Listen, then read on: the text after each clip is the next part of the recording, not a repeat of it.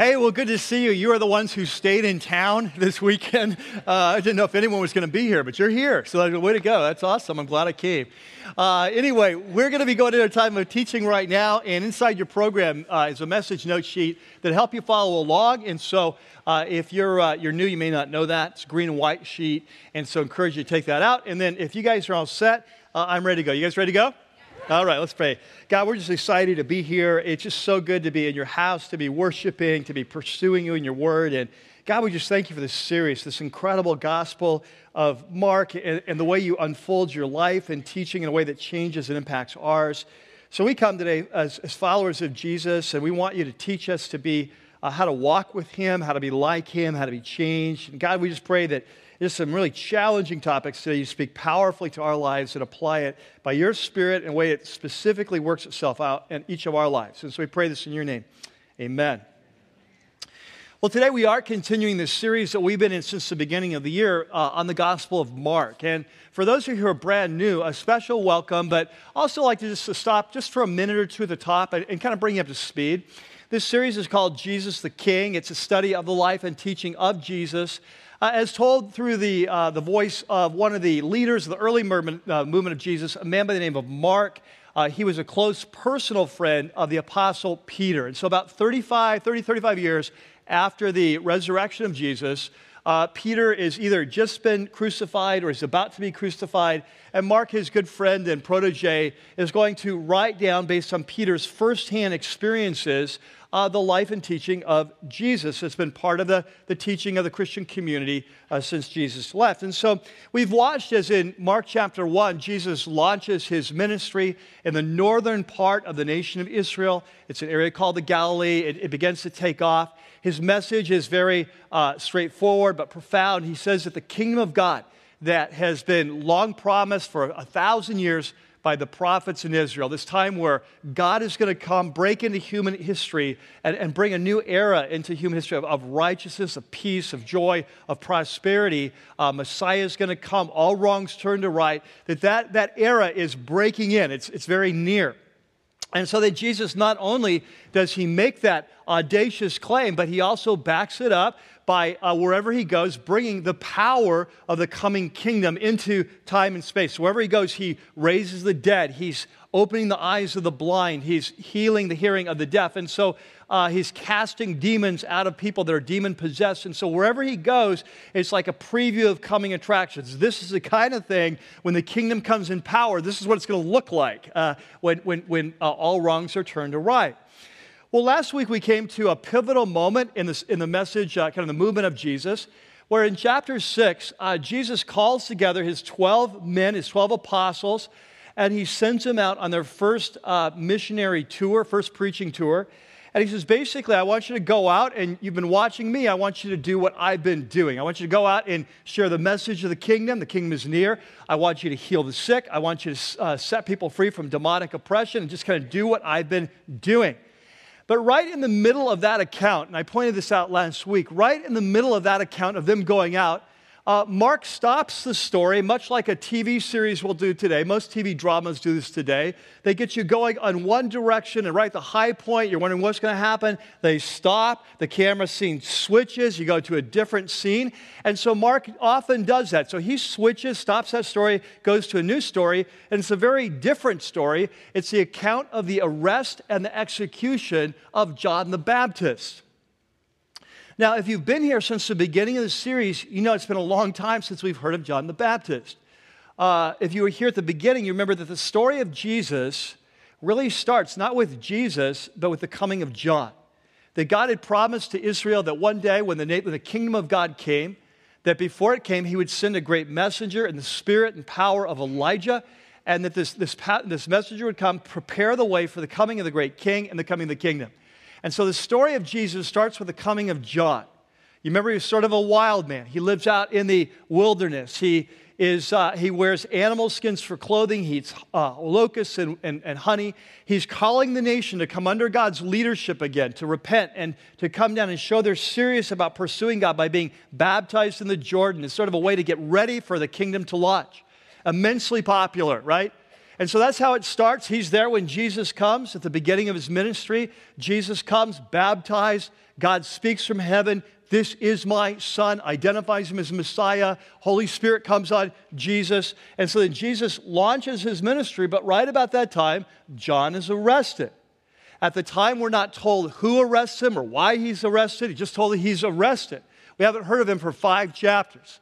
And so now today, Mark's going to break in this story of the spreading of the kingdom, the 12 apostles going out, this tremendous success, by inserting this story, camera pans to this new scene the arrest and execution of John. And of course, the question is why is Mark inserting this account here? Like, like how does it fit with the story that we're cutting into the middle of?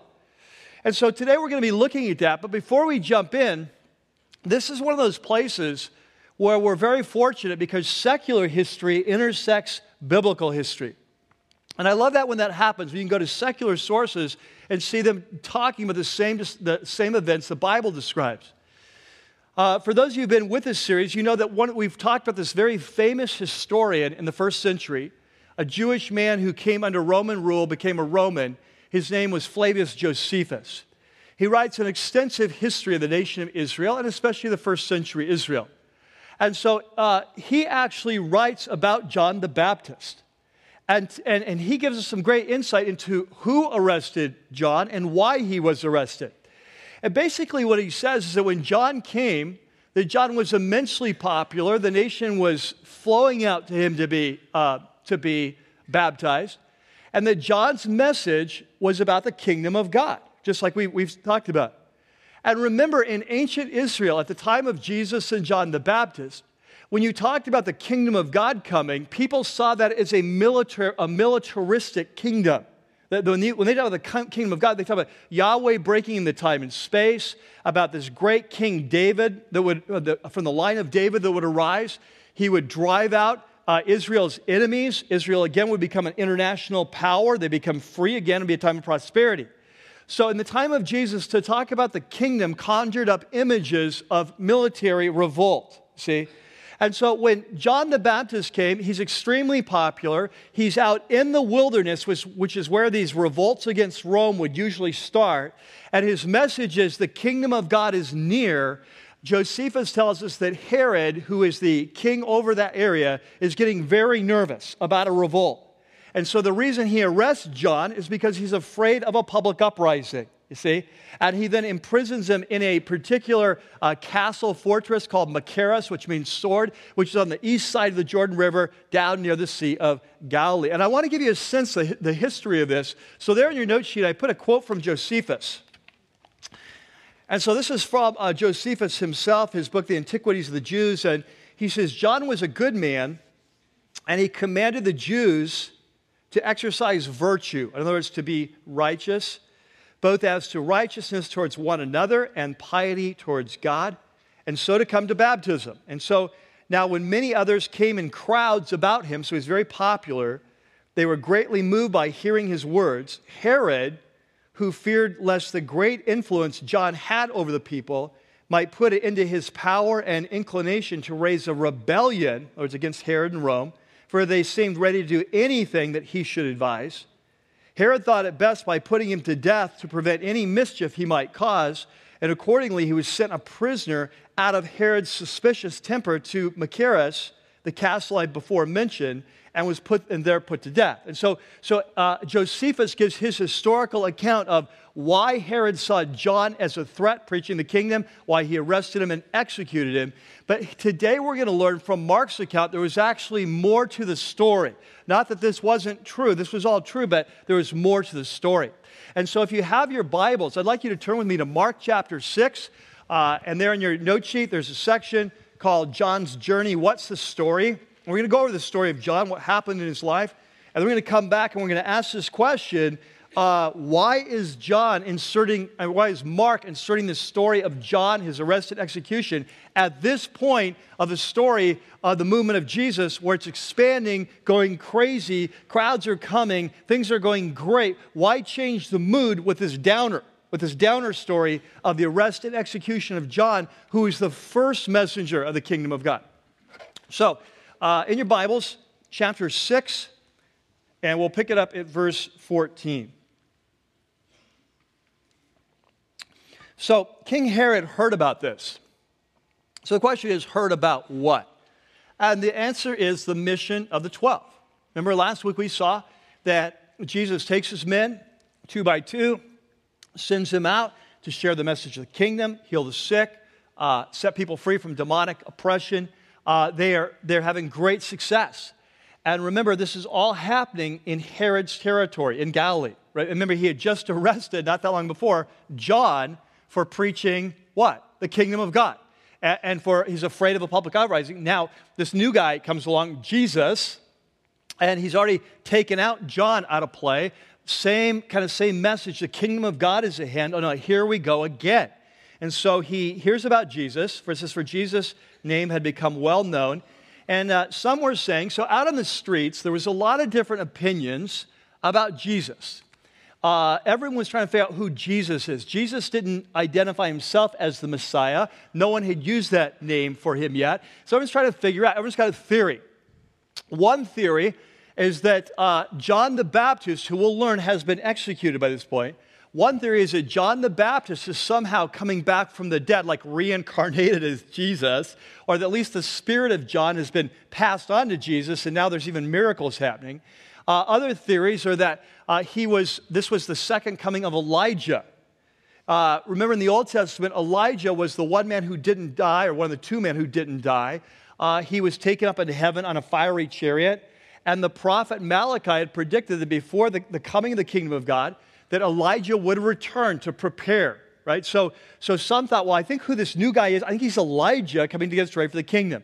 Others thought he was one of the other prophets, like Jeremiah or so on. So there's word on the street. Everyone's trying to figure this out. But Herod, who we're going to learn has executed John, he's kind of paranoid. No, I think this is John. He's coming back to get me. All right? So here we go.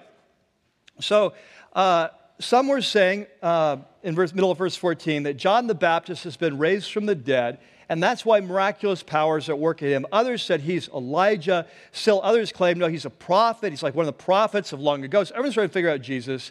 But when Herod hears this, he's kind of freaking out. He says, John, the man I beheaded, has been raised from the dead. And so now, now we're learning that uh, Herod is the man who arrested John. Uh, back in chapter 1, we didn't know that. And, and we're also learning that he not only arrested him, but he had him executed, he had him beheaded.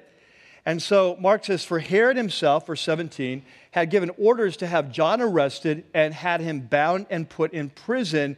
And he did this because of Herodias, his brother Philip's wife, whom he had married, right? Now, Josephus fills in the details. Here's what had happened. In this account today, there are two Herods and their brothers. Herod number one is Herod Antipas. This is the Herod who arrested John the Baptist, rules in Galilee.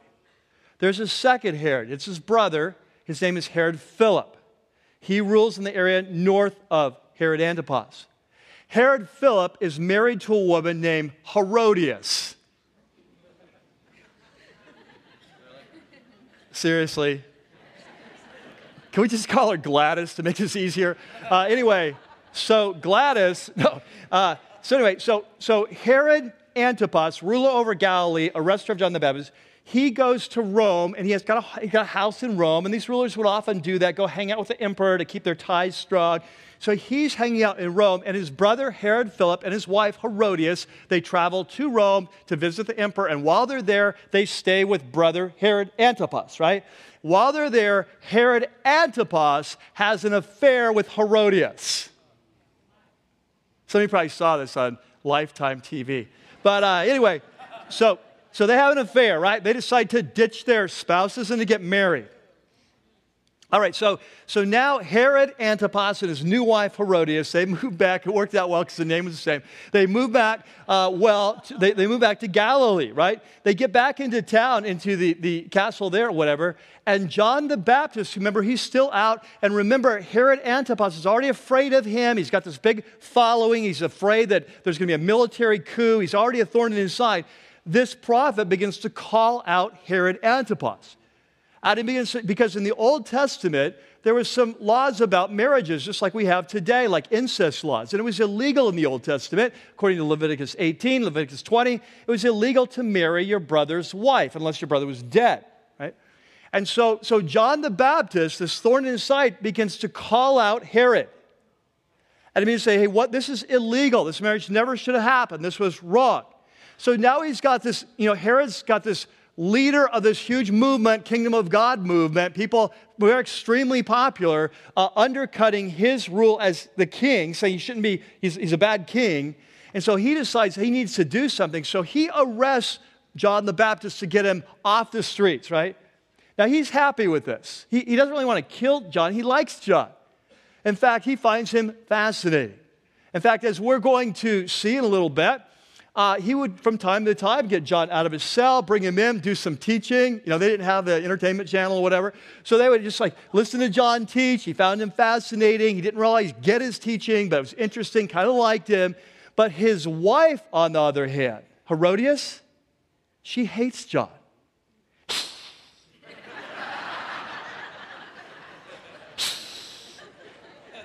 he doesn't like us. You know, he's undercutting us. He says we shouldn't be married. So she wants him to take him out. She wants to take him out, right? But of course, Herod's protecting, right? Protecting him, so she can't get to him. So let's see what happens. So in verse 18, so John had been saying to Herod, hey, it's not lawful for you to have your brother's wife, man. It's not really cool. And so verse 19, so Herodias, the, the wife, new wife, she nurses a grudge against John. She wants to kill him. Uh, she wasn't able to because Herod feared John. He was kind of, you know, he's like, John is a righteous man, and, and Herod knows what he's doing is wrong, and he's just kind of like, oh, I better not mess with God's man, that kind of thing. So, uh, so, so uh, Herod feared John, protected him, knowing him to be a righteous and holy man. But when Herod heard John, he, he was greatly puzzled. You know, get him out, listen to him, but he liked to listen to it. Okay? So, so finally, uh, verse 21, the opportune time comes. It's this moment that Herodias has been waiting for, and it's going to be his birthday. And uh, in the Greek, it's hard to tell whether it's either his birthday or his ascension day, the day that you celebrate the anniversary of his ascension as the tetrarch, the king of the area. But anyway, he's going to throw out this big party, and it's going to be like a who's who of Galilee. Top military leaders, political leaders, financial leaders, red carpet event, uh, hard to get a ticket in. And so he's got this three, this huge party, and it's a party for alpha males, all right? So in that day, um, like when you throw a party like this, you don't have women there, at least not high, high class women. You have low class women, you have some prostitutes, whatever, but you know, it's just this kind of a men's only club sort of thing, right? There's not feasting, drinking, alpha males. You, you can picture this, right? And so, right in the middle, is something really strange happening, something that's totally out of step with their culture. Is that um, his stepdaughter comes in now, remember, this is the wife of, this is the daughter of his new wife. So the stepdaughter comes in, but remember, it's also his niece. So she comes in. Uh, no way women should be in this meeting. And she comes in and she dances for them. Now, I want you to picture this alpha males, a lot of drinking, a lot of eating. Mark doesn't go into details. Is this an erotic dance? Is this a provocative dance? We don't know, but, but whatever she does, they like it. And so here we go. So, verse 21 finally, the opportune time comes. And on his birthday, Herod gives a banquet for his high officials, his military commanders, leading men of Galilee. And when the daughter of Herodias comes in and dances, she pleased Herod and his dinner guests. And so he's now probably had too much to drink. He's acting big, powerful. He's with all his buddies, his top cronies. And so he says to this girl, he just makes this outrageous promise. He says, Look, ask me for anything you want, and I'll give it to you. I'm the king, I'm the big shot, I can do whatever you want. And, uh, and so he promised her with an oath, Whatever you, ask, I'll give you up to half my kingdom, which was sort of a uh, exaggerative say, way of saying just whatever you want because he can't really give half the kingdom. He gets the kingdom from Rome. He doesn't have the authority to give half it away, but, but it's sort of a way of being very pompous. And so uh, it almost looks like a setup because she's going to go out now and she says to her mother, remember, mom's not there. Herodias is not there. Women aren't in this meeting, right? So mom's outside. She goes out to mom and she says, Hey, what should I ask for? He just kind of gave me the gold card to the kingdom, uh, really the black card. But anyway, the black card of the kingdom. And so, uh, what, what should I ask for? And the mom is all set. She says, I want the head of John the Baptist. Now, we're going to need to stop and picture this, right? This sounds like uh, an R rated movie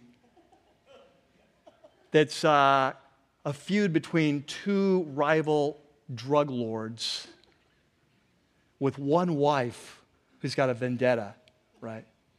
This is sort of like um, horse's head in the bed moment.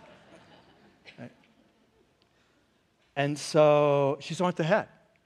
And so the daughter, maybe the daughter's in on this because um, she doesn't seem to be like shocked. It's like, like yes, your mom. What should I get? I want this person's head. Like, don't you think that you're like, what? You know, but uh, she's like, oh, good, sounds good to me. Good, I'll go.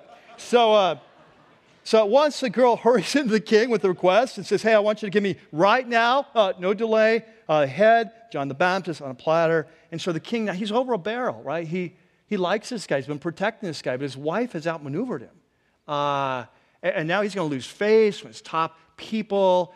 Uh, and so he's over a barrel. And so he capitulates. And the king was greatly distressed, but because of his oaths, his dinner guests, he doesn't want to refuse her. And so he immediately sends the executioner with orders to bring John's head. And the man goes, he beheads uh, John in prison. He brings back the head on the platter. Right? Now we need to picture this. Remember who John is. John's a prophet. John lives in the wilderness. John uh, wears animal skins for clothing. Yeah, John's not Metro, right? and these guys like hair out to here, his beard probably coming down to his waist. I mean, the guy's probably hairy. He's just like, like this is a wild man, right? He eats locusts. I'm sure he's not getting the best hygiene in prison. And so I want you to picture this. This, I mean, everyone, she, she asked for this. I'm sure everyone in the, in the room, I mean, everyone knows who John is. Like, everyone knows. And like, Ooh, you know, people who are kind of drunk are like, Ooh, time to sober up. and when that door opens, and the executioner comes in silver platter. I want you to picture this that bearded, long haired head, the stump of a neck, and the, the platter filled with blood. Right? It, this is like, what is this, like Game of Thrones? It's like horrible. Is like awful. This is like, this is like so brutal. I want you to catch this. This is how the story ends for the first messenger who said, The kingdom of God is near.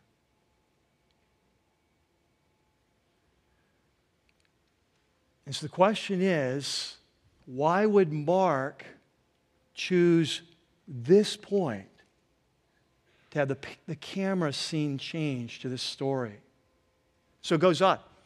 And so in verse 29, on hearing, she, she comes in, she presents, the, they present to the girl, she gives it to her mother. On hearing this, John's disciples, they, they hear about, they come, they, they take his body. Remember, it's his corpse now, without a head, headless corpse. They, they take it out and they, they bury it, they lay it in a tomb. And so, so, so Mark Right? We, we're in story number one. The 12 are going out. They're, they're heading out. They're healing the sick. They're preaching the kingdom. They're, they're, they're freeing people from demonic oppression. The kingdom is advancing. The kingdom is growing. Uh, stop. Let's stop that story. Let's pan to this story, this tragic story of John the Baptist. And now, okay, that story ends. Let's pan back to the original story. And here we go back in verse 30.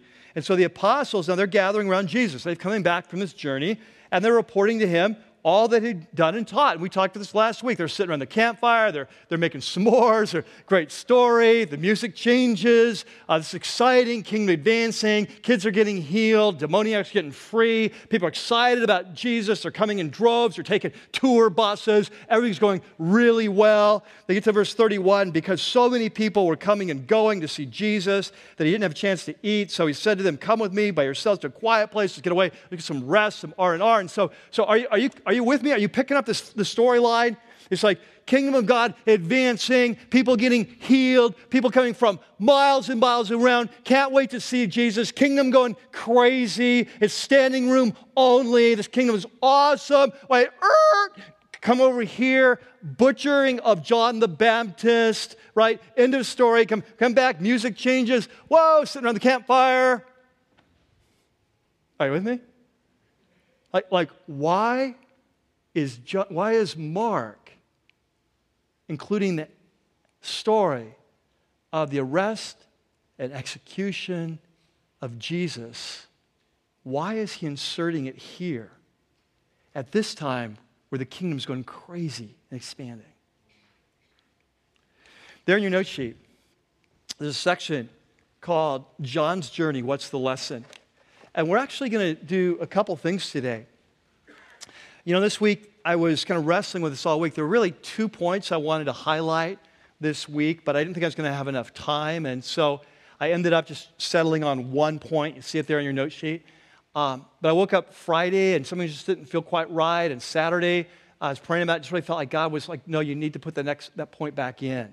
So, so we're going to redo our note sheet today. Uh, so what I want you to do is, is where you see that first bullet, I want you to scratch through the bullet and put just number one. That's going to be point number one. We're going to add a point later on, so you're going to get a bonus just for coming today. All right, here we go. Uh, the, the first thing, the question is why? Why is Mark including this story? Why is he telling it here in the midst of this other story? And, and I think the first point goes like this that the reason is he wants us to understand this kingdom this kingdom of Jesus, this kingdom of God that we're all invited to become followers of Jesus, this kingdom is dangerous. That this kingdom that you and I are invited, it's a dangerous kingdom.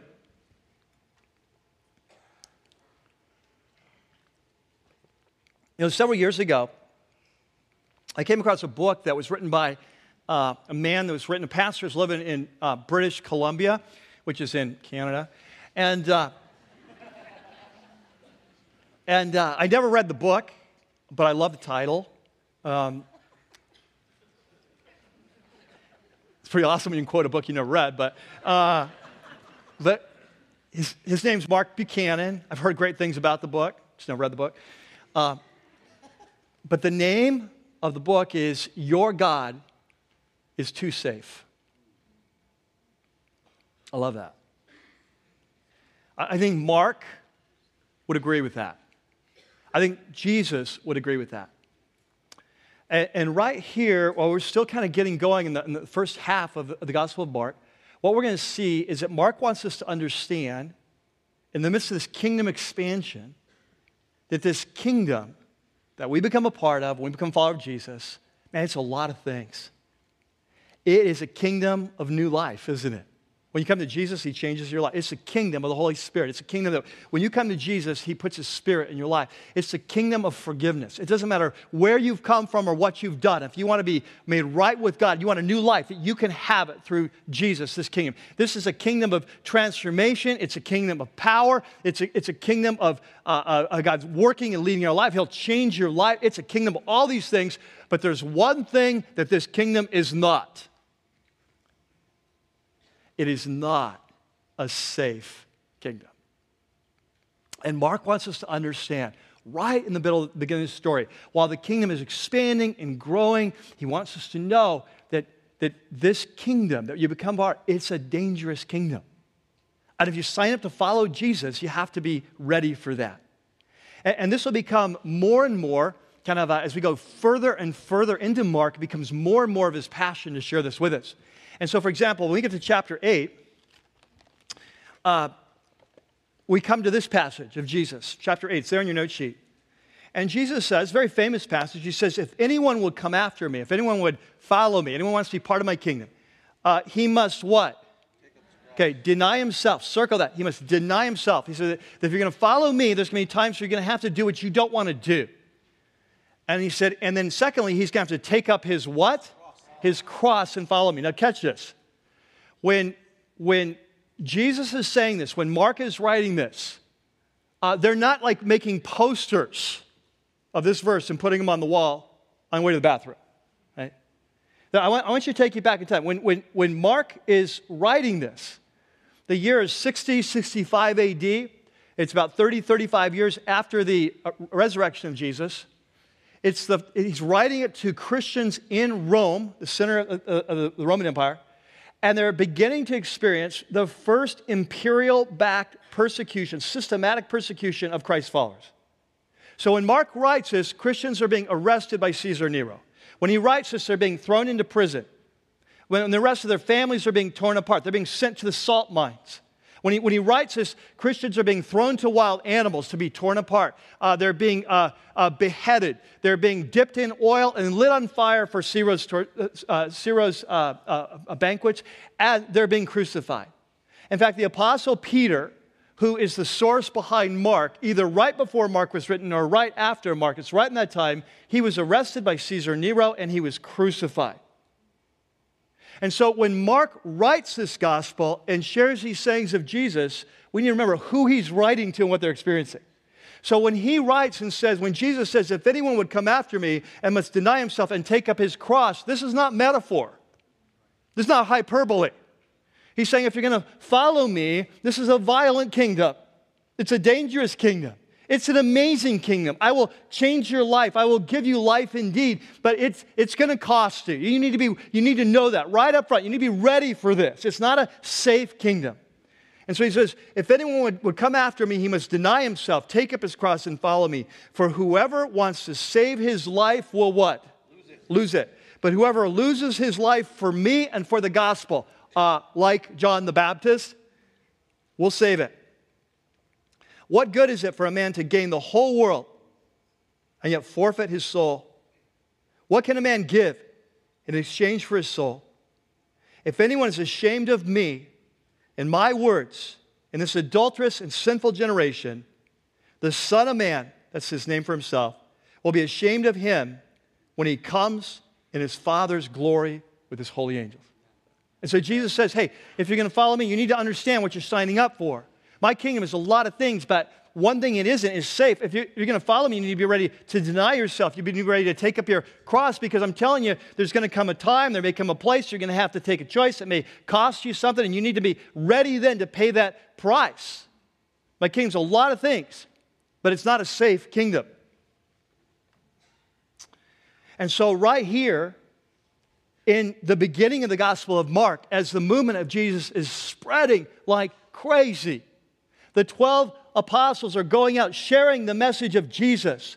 People are being healed, demoniacs are being set free. The kingdom of God is being preached. It's a high time of popularity. Mark says, Time out, let's stop that story. Meanwhile, back at the ranch, Let me tell you what happened to the first kingdom, the first messenger of the kingdom of God. Now, now what, what is the message the 12 apostles are preaching? Hey, the kingdom of God is near. What was John's message that got him arrested? Oh, the kingdom of God is near. Oh, where are they preaching this message? In Galilee, where Herod rules. Who arrested John? Herod or threat to his kingdom. And what Mark is doing is he's helping to us to understand that while the kingdom is increasing by leaps and bounds, there are some ominous clouds on the horizon. You see?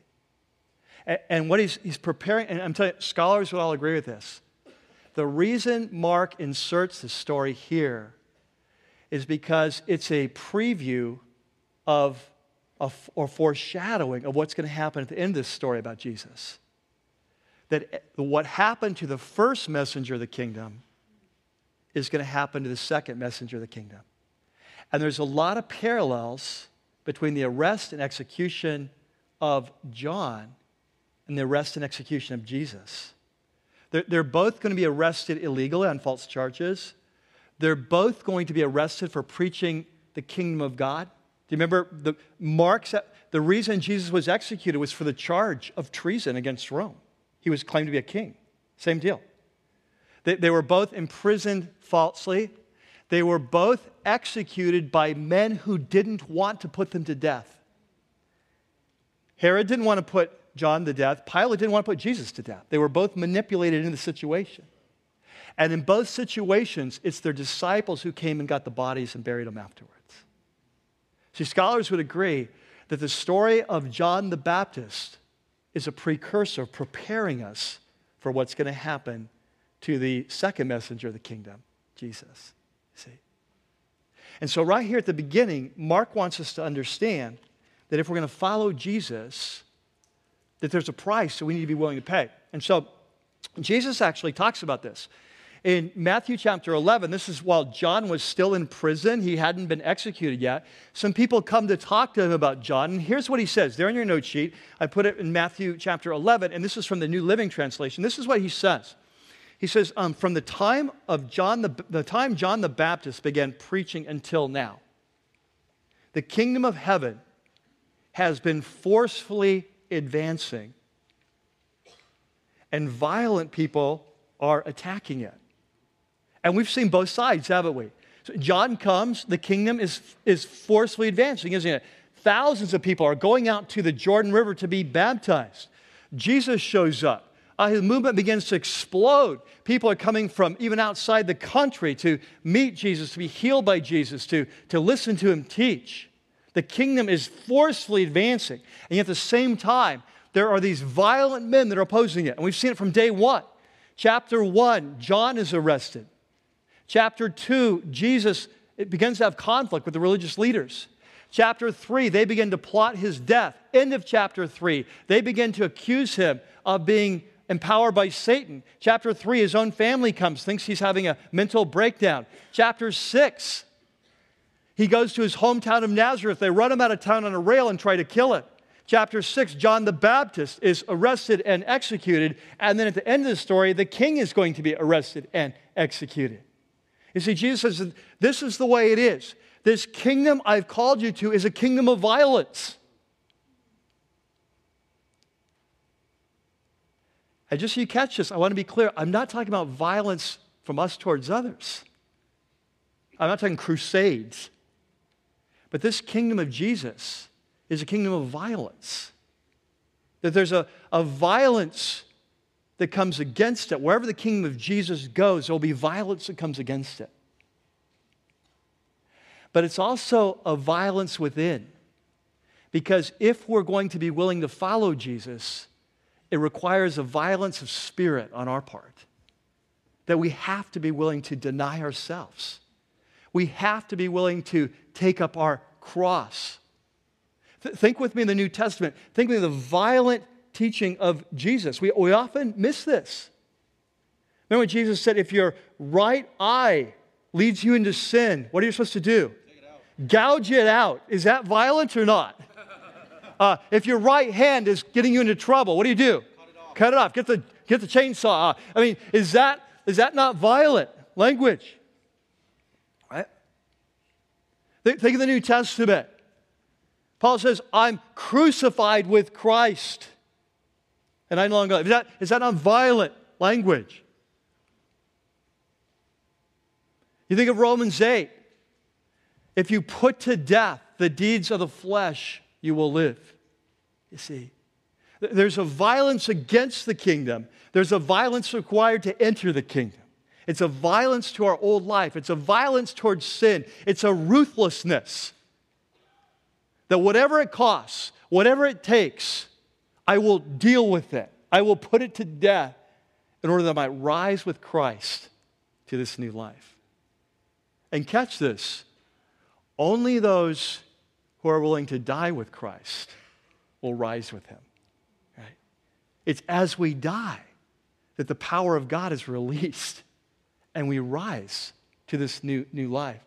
You know, it's, it, in the Gospel of Mark, uh, Peter once asked Jesus, he said, Jesus, we've left everything for you, so what's in it for us?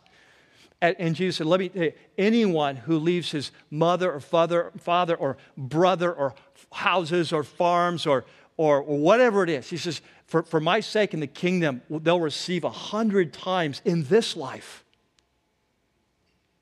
And in the next life, eternal life, along with persecution.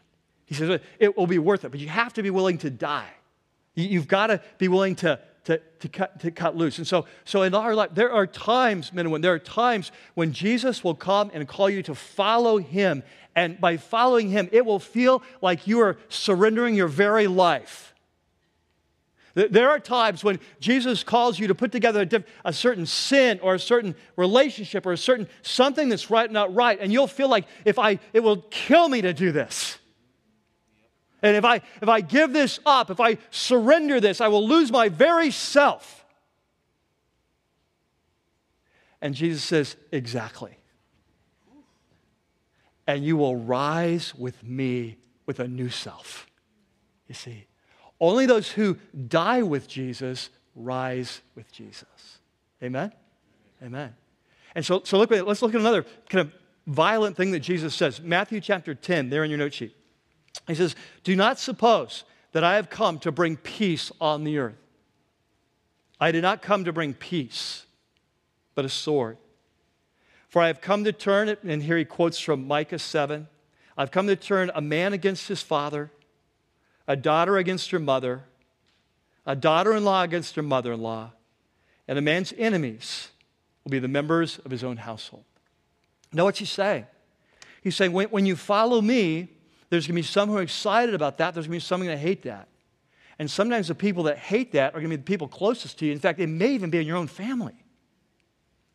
Right? Maybe, so, so if you follow me, you have to understand that it's not, it's not always going to lead to peace. It's often going to lead to a violence. Not, not a violence from your heart, a violence towards others towards you. And then he goes on and he says, Anyone who loves his father or mother more than me is not worthy of me. Why? Because there's times you may have to decide whether to follow Jesus or your mother. You see? And he says, and if you choose your mother over me, you're not worthy of me. He says, there, there's times he says, Anyone who loves his son or daughter more than me is not worthy of me. There's times where you may have to choose between following Jesus and your son or your daughter and what they want you to do. He says, If you choose your son or your daughter more than me, you're not worthy of me. And he says, Anyone who does not take his cross and follow me, ready to die, is not worthy. And then catch what he says whoever finds his life will what? Lose it. And whoever loses his life for my sake will find it. You see, it's, it's when we die, then we rise. And you know this is true, right? You know, like in your life, think back to the hardest decisions that you ever made to be obedient to Jesus. Think back to those times. Think how it killed you. Think how you struggled over that. Think how you wrestled with that, how hard it was to surrender to Jesus. And the moment you did, what happened? There was new life. You, changed. At the core of your being, you changed. You were set free in new ways. There was a new movement of God. There was a new freedom of spirit. There you became more of who you're supposed to be. It's the way it works.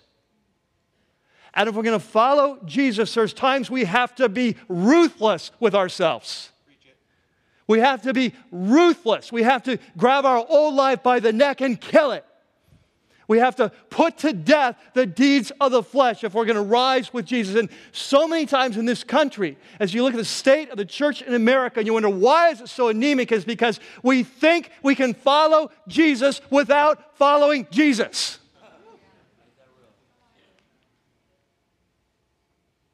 And so one foot in the kingdom, one foot in the world. And we think, we think we can follow Jesus with impure lives. We think we can follow Jesus while money is still our God. We think we can follow Jesus where there are other people in our life that are more important to us than He is. We think we can follow Jesus by living lives of flat out disobedience. And Jesus says, No, you can't. You can't. You have to decide. It's a violent kingdom. Someone's going to die. Someone's got to die. And that someone is you. And if you don't die, you can't rise. But if you die, you will rise to a life that's not only everlasting, it's unbelievable. You know, there's a famous pastor in World War II. His name was Dietrich Bonhoeffer. He was, uh, during the, the Nazi rise, most Christians kind of capitulated, went politically correct so the churches wouldn't be persecuted under Hitler. He was one of the few that stood up and said no. In fact, he became part of a conspiracy attempt to take out Hitler, about 20 people towards the end of World War II. It was just getting so evil. The, the killing of the Jews, the gypsies, just, it was so evil. He just felt like that he needed to, to take him out. He became part of this movement. That movement was, was discovered, and so he was thrown in prison shortly before the Allied forces invaded Germany to liberate, uh, liberate uh, uh, Germany. Uh, shortly before that, um, he was executed. He was hung for, for this. We have letters of his from prison. He's an amazing man. He wrote a great book called The Cost of Discipleship about what is the cost of following Jesus. And in that book, there's, there's a great quote, and I put it there on your note sheet. And it, and it goes like this is that when Christ calls a man, he bids him come and die. mm. Mm. When Christ calls a man, when Christ calls a woman, he invites them, come and die. Come and die. It's a message of Jesus. It's a message of baptism. So baptism's all around. Baptism is follow me, die with me, rise with me. This is not like peripheral, this is core Christianity. Like Christianity 101. If any man, is that leaving us? If any man would follow me, does that, that leave anyone out? If anyone would follow me, that pretty much takes us all in. He must. Does that, that sound like an option?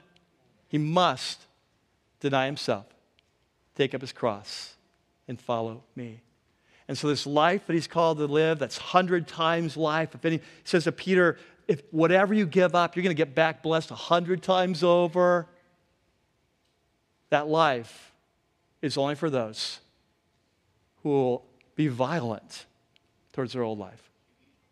It's not a safe kingdom. Number two. The second, this is a bonus point.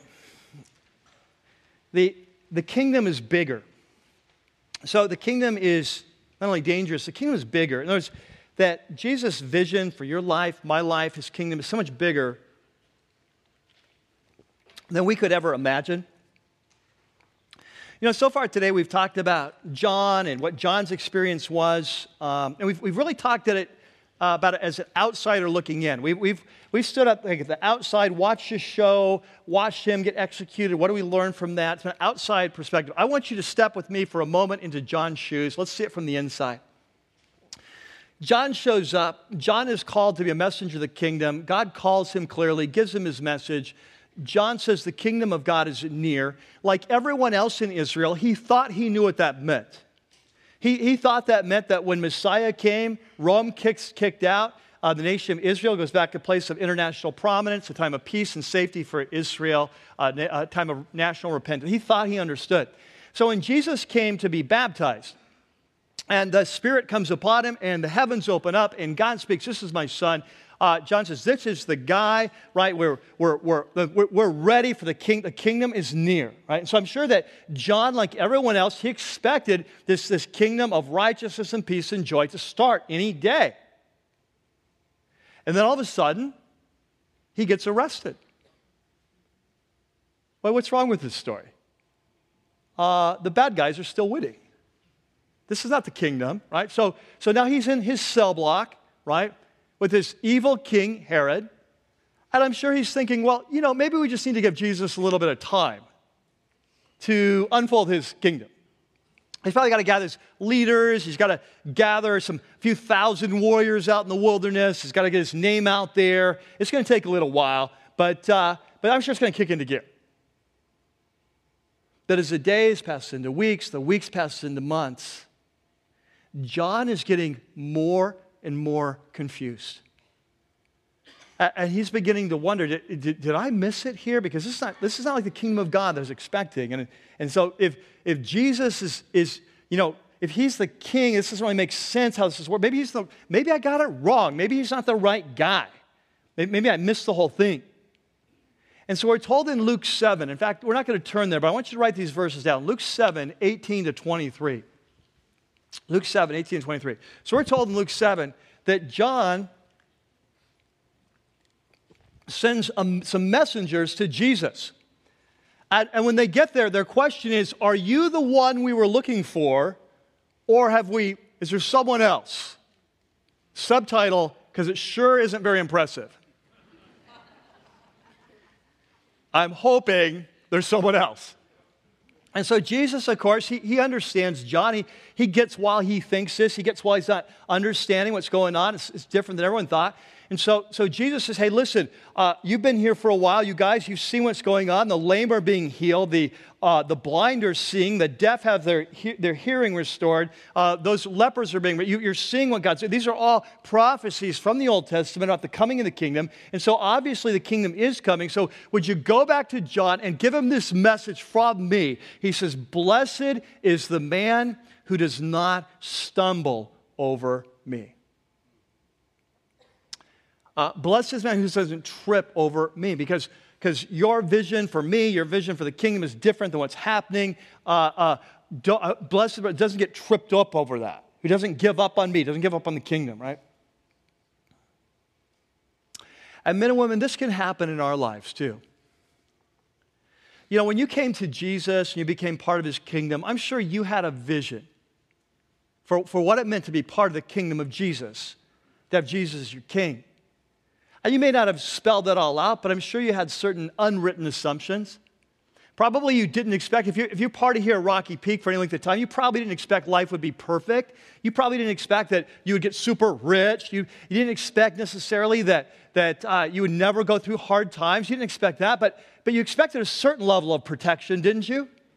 You expected Jesus is your king and he's over your life and the Spirit's in you and, and you pray for things. You, you expect a certain level of protection. You expect a certain level of blessing. You expect a certain level of His presence in your life, right? A certain level of prosperity. You have certain expectations, like John did, of what the kingdom of God is going to be like when you're following the king. And then all of a sudden, one day you turn a corner, and like John, you get arrested. And you're thrown into prison. It's not a prison like John's. Maybe it's a prison of, of bad health. All of a sudden, you lose your health. Maybe it's a prison of your, your job. You lose your job, you can't find another one month after month, and then you lose your home and you're looking at homelessness. Maybe it's you're married and you, you married a, a, a fellow believer, and now they've left you for another woman or another man. And you just never saw that coming. As a follower of Jesus, you just never thought that would never happen to me. Or you got married and you had plans for a big family, and all you've ever wanted to do is be a mom. And that's been your, the passion of your life. And now you're five, six years in, you've done spent thousands and thousands of dollars, and you can't get pregnant, you can't figure out what's going on, and, and you and your husband have done everything you can, and your life is flashing before your eyes. You're a single person and you didn't, you didn't sign a contract with Jesus that, that he would automatically provide you with a godly husband or a godly wife when, when you followed him, that he would provide, but you just kind of assumed that that would happen. If you followed Jesus, the kingdom would come. He would bring someone who loved Jesus. You could share your life and serve him the rest of your life. And, and now you're getting older and older with each passing year, and, and each uh, kind of e-harmony situation doesn't work out. And, and it's like you're getting more and more depressed, and you, it's like, what is going on here? Like, this is the kingdom of Jesus. You have a child, that child is born with deformities or birth defects. You have teenagers and they're off the resurrection and you've raised them to love Jesus and they now have cursed Jesus. You're struggling with a particular sin or desire in your life. You, you have a, you're, you're a Christian, you love Jesus, but you you have a same sex attraction to other people and you've asked God to take that away and He's not taking it away. It's just prison of your own body that you can't figure out how to conquer that. You're going into retirement, you prepared your whole life for this. You, you had it all saved up. You had your stocks, you had your mutual funds, and then the, the, the market tanked, and now you're back there. I have to get a second job again, and your, your health is failing. You're entering in your older age, your body is falling apart. Everything within you wants to die and go and be with Jesus, and you're just praying, God, release me from this body, and yet He won't release you, and your life has become humiliating. And you're in this prison and you are like John saying, I thought you were the one. I thought when you came the kingdom, I didn't expect life to be perfect, but I didn't expect this. And at those times, men and women, our faith, like John's, is shaken to the core. And we begin to wonder, like he did, is he the one? Did I back the right horse? Am I on the right path? And in those times, we need to do what John did. We need to go to Jesus and we need to say, we need to be incredibly honest. Say, Are you the one or have I wasted my life? And we need to listen as Jesus walks us back through our life and reminds us of all the times he's been there and all he's already done. You see, Jesus' vision for the kingdom was so much bigger than John's. His vision for John's life was so much bigger than John, but John couldn't understand it. Have you ever tried to explain sex to a first grader? You know those awkward questions? Like, uh, they just don't have the context. Uh, go ask your mother. You know, uh, There was no way John could understand what Jesus and his kingdom was up to.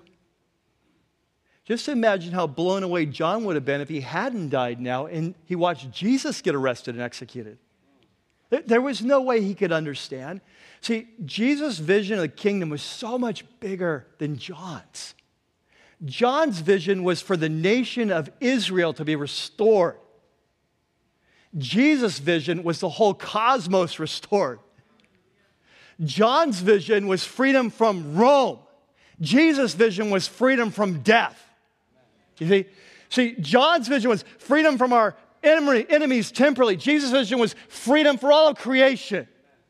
Right? Jesus came to turn all wrong. His vision for the kingdom was so much bigger than John's. There's no way John could have understood that. And, and Jesus' vision for John's life was so much bigger. John had to go. He had to go because even at the time there were disciples of John and disciples of Jesus. Did you see that in the next today? That he was a distraction. Even as we move out in the New Testament, there's still people who are following John the Baptist instead of Jesus. Like for Jesus' kingdom to expand, John had to go. And there, there would come a day when John would understand it, but it was not that day.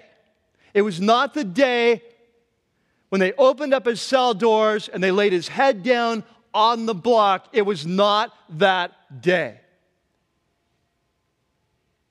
You see, John wouldn't understand his story or God's story until Jesus came back with the power of angels in glory. And when that happened, it would all make sense. And John would understand it in the place, it would all make sense. Men and women, in your life and my life, God is writing a story. Your story is part of God's story, and it's much bigger than anything you could ever imagine. And when you find yourself in prison and you don't understand why Jesus isn't coming and slaying Herod in your life and setting you free, you need to remember that his story that he's writing in your life is so much bigger than your story. And his vision for your life is so much bigger than your vision for your life. But many times you won't know the story and the end of the story until the next life. And this is why Jesus said, that if he loses his life, will gain it. Because Jesus always takes us back to the core teaching of the gospel that this life is all about the next life. There's some questions we get answered here, there's some questions we get answered there, but he says, Trust me, this is part of something bigger. Blessed is the man or the woman who doesn't stumble over me. Let's pray. Lord, we're so thankful for your word and just the power of your word. God is so good. It is so strong. It is so rich. It's so life giving. God, I just love this. The power of your word, the violent kingdom, the violence that's required to enter, to die with you, to rise with you, the plan you have for us, the bigger kingdom, bigger than we could ever imagine, the stories of our lives inter- inter- intertwined. This is a story that you're creating for all creation. God, as followers of Jesus, we pray you'd come and give us courage for this day and age we stand that we would be those who stand for what is right and good and true, that we would not be ashamed, that we would stand up, that we would be honored when you return, that you would be proud of us, that we would be worthy of you, that we would make you our first love, our deepest passion, our top priority. That we'd sell out our lives for you. We'd take up our cross. We would follow you. We'd be ruthless with our old lives. And in the process, we would rise with you to a hundred times in this life and the next life, eternal life. And God, in those times where we're going through prisons of not of our choosing or making, we pray that you would remind us the message of John. That in those times of questioning, we would send messengers to you. We would ask you, and we would listen deeply as you remind us of where you've taken, what you've done in the past, that you're with us, and what you're doing in our life now. That we would not give up hope, that we would not be offended by you, we would not stumble and so, God, as we begin to worship now, as we sing about going out into those waters of life that are dangerous, that are scary, that are hard, those times we don't understand, we just pray that you would meet us and teach us to trust you without borders. That we would be a people whose faith is great, confidence is strong, hope is real, as we burn brightly for you. And we pray as you receive our worship, as you receive our offering, you'd use it to create a place of hope and courage and strength in the midst of a dark and dying world. We pray this in Christ's name. Amen.